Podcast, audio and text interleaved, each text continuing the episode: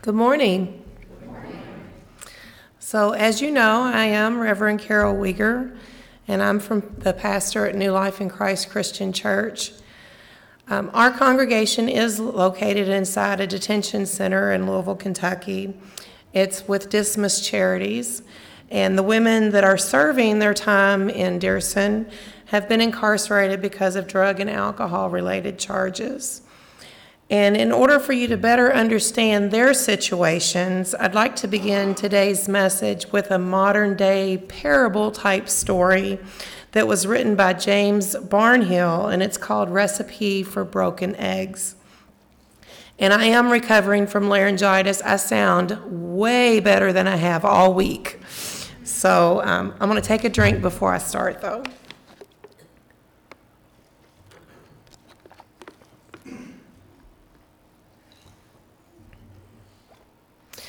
The young man shrugged off his backpack to a different resting place just above his kidneys. If he didn't shift the load's weight every half hour or so, he would end up with a throbbing pain and a bruise where the pack rode his lower spine. The morning was red, an angry newborn thing, the sun bopping low on the sea of the curdled clouds. As he marched into the blood-stained sunrise that straddled the eastern hills, little snails of sweat crawled over his forehead, dripping little glistening trails of salt into his eyes. It was going to be a hot one. Just as soon as the light was enough to squint around him, he hitched his bedroll to the backpack and absorbed the resting space for the night a shallow canyon that was partially sheltered by a railroad trestle. He smirked a little as he thought of that resting space. He hadn't really gotten any rest at all. A couple of tramps have climbed down into the canyon at dusk and unrolled their bedrolls. After a few muttered words of greeting, no one had really spoken the rest of the night. No one had slept either. Each occupant of the shallow gulch had been afraid of dozing off in the presence of a stranger. It wouldn't have been the first time a coroner had been called to bag and tag the remains of yet another homeless person for a stained coat or a pair of worn shoes. So all three wanderers lying underneath the railroad tracks that night had gone without any sleep. Thoughts of rest and sleep brought the young man to cast his mind across the murky waters of the last few months back to the home that he had been forced to leave, to a bedroom that he used to sleep in deeply and well, to a house protected from the dangers of living rough on the open road. His baby sister would be on her way to school about now.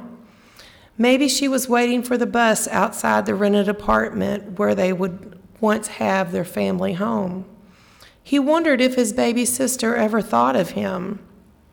If she did, what were those thoughts? He remembered how her smile could light up the world, even on a dark day. Of course, most of those dark days had been his own making.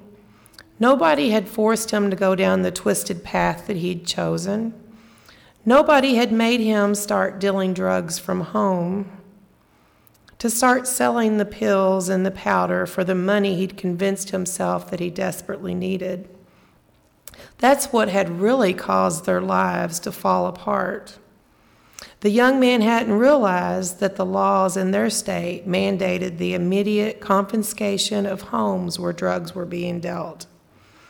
And when the bust finally came, the time that the agents came boiling through the shattered door of their little house, bustling back in yellow fire ants from the wild galaxy of giants, he was already moving tens of thousands of dollars of coke and crack and X in any given week.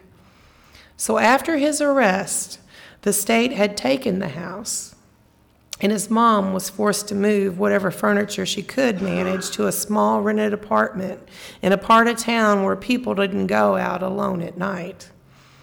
It was all she could afford.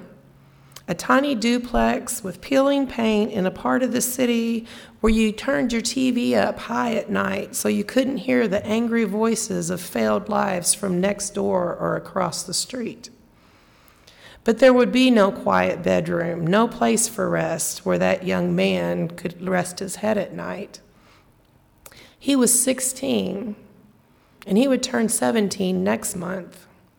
And although, as a minor and a first time offender, he'd gotten off with probation, but there would be no going home for him. In fact, his mother wouldn't even let him in the front door. He didn't blame her at all. It was probably for the best that she put space between him and the family that he crippled. So he'd taken to the open road. He had some idea of maybe heading east, east to one of the big cities, east to an unnamed place where he might find a construction job or simply lose himself in anonymity of a big city population he didn't really have a clear idea of the plan that he was going to have, except that he was going away. Traffic was picking up now on the little road that he was headed on. Probably early morning commuters or parents taking their kids to school before rushing back to their office jobs nearby. Thoughts of school led to thoughts of books and thoughts of books caused the young man to stop for a moment and shrug off his pack and stoop down on the glass, grassy embankment beside the road. He needed to make sure he still had it. Reaching his hand into the side flap of his backpack, he pulled out the tiny black, well worn book. It was, in fact, a pocket version of the Gideon Bible. For some reason, he felt greatly comforted that the book was still where he had stowed it the night before, the evening of the strange encounter. That day that the road that he had traveled had skirted to the state park was still on his mind. And as the twilight faded to a dark glooming, he'd seen near the roadside what looked like a campfire Curious, the boy turned off the road and started walking toward the light. He passed between the massive trunks of old growth hardwoods, which creaked softly under the growing weight of the night. It indeed was a campfire.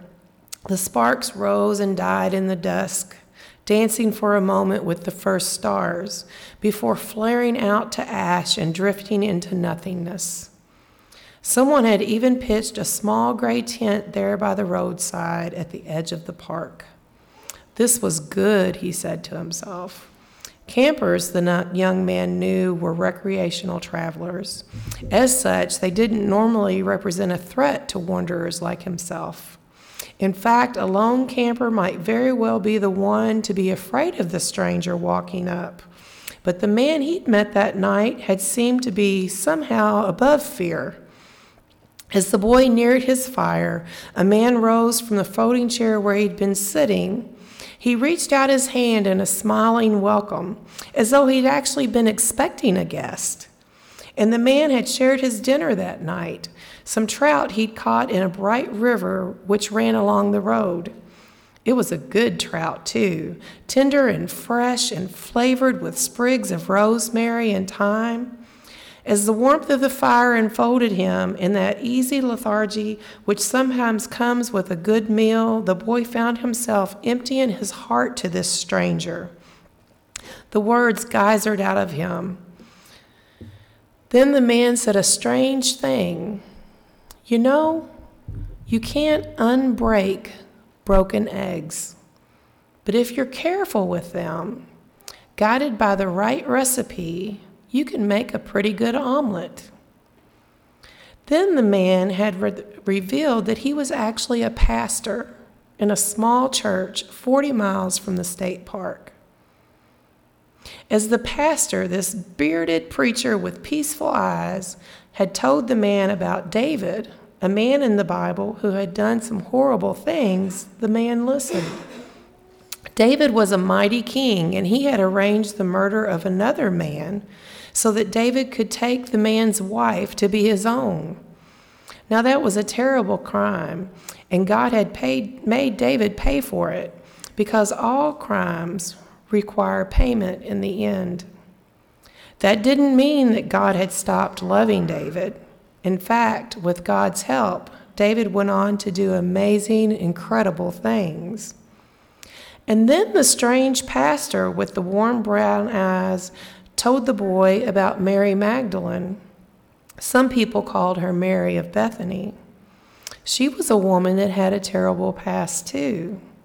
But Jesus forgave her, and the swelling depths of gratitude were such that she came one night to Jesus and washed his feet with her tears and dried those beautiful feet with her hair.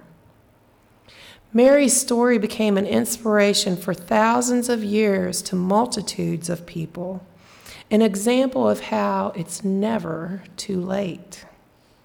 No one is ever too far gone to turn away from the life of chaos and destruction because it's never too late to give yourself completely to the mercy of God.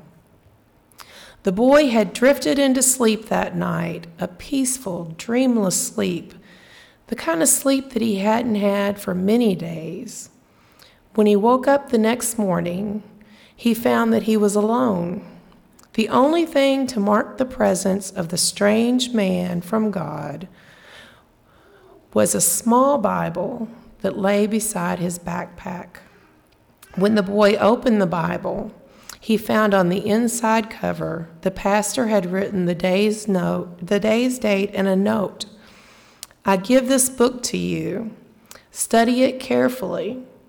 It is full of wonderful recipes for what you can do with broken eggs. Now, most of the women at Diersen haven't been arrested for trafficking drugs in the quantity that this man in the story has. But many have been deeply affected by addiction, and they have found themselves doing horrible things that they wouldn't have normally done if not for that addiction. And as a result, they have stories that are similar to the man in James Barnhill's story isolation from their families, life on the streets but what you don't know has is what has led them up to that point in their life. Many of our ladies were abused as children, emotionally, physically, sexually. Many of them have mental illnesses that they had suffered from for their whole lives. Many of our ladies have come from relationships that were just filled with domestic violence. But, and that's a big but, they are not choosing to use these past, their horrible circumstances, as a legitimate reason to stay in the situations in which they once lived. Why? Because of people like you people like Pastor Scott. We are the pastor in the Bible, in the story that I shared with you just now.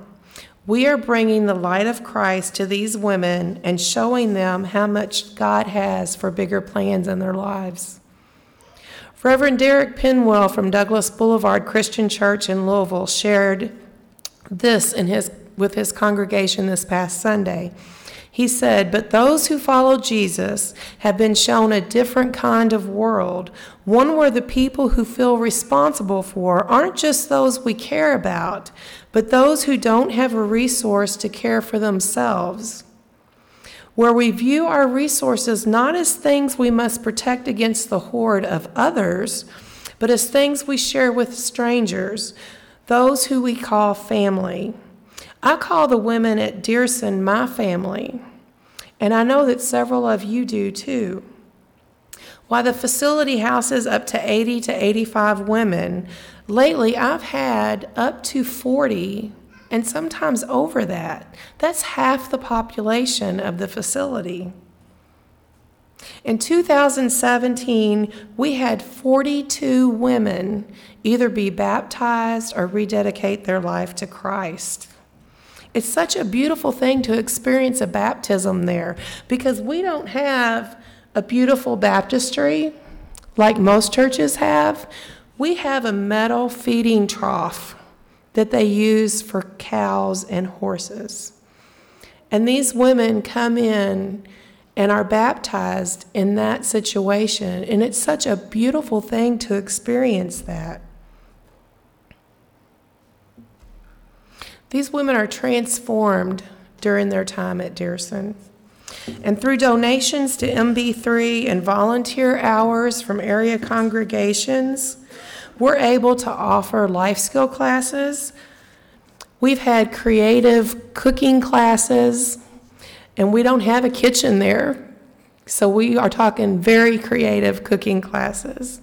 We offer financial classes. We have women come in from J-Town Christian Church. They're called the Grateful Threads, and they offer knitting and crocheting classes that the women do twice a year as a mission project.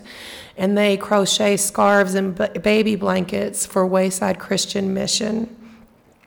We've also had a class that's called 99 Days in a Get Up that we have that we offer the women to um, reintroduce them to society in a good way. We've had uh, Bible study classes. We've had accepting yourself self esteem classes that has included how not to pick a jerk in your next relationship. We've also offered Advent classes. Um, we are, even in 2018, we've offered a class on how to start your own business, an empowering wo- women class that has included makeup for job interviews. So things that we take for granted that the women in Diersen have never thought about. We've offered these classes, and it's because of donations to Mission Behind Bars and the New Life in Christ. Um, we also offer n- nurture, support, and accountability groups to any returning citizen that is interested in the program.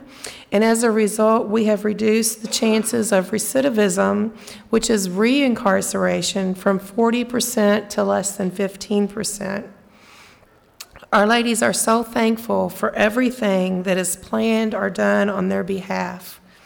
And they are so welcoming to congregations that come and worship with us. You can ask anyone that has come from this congregation, and I hope that you can come in June when Highland comes back to worship with us. If you've never been, just ask Pastor Scott or Bill or anyone that's come. You'll be blessed by worshiping with these ladies, and I thank you for continuing to be a light to my broken eggs. Thank you very much.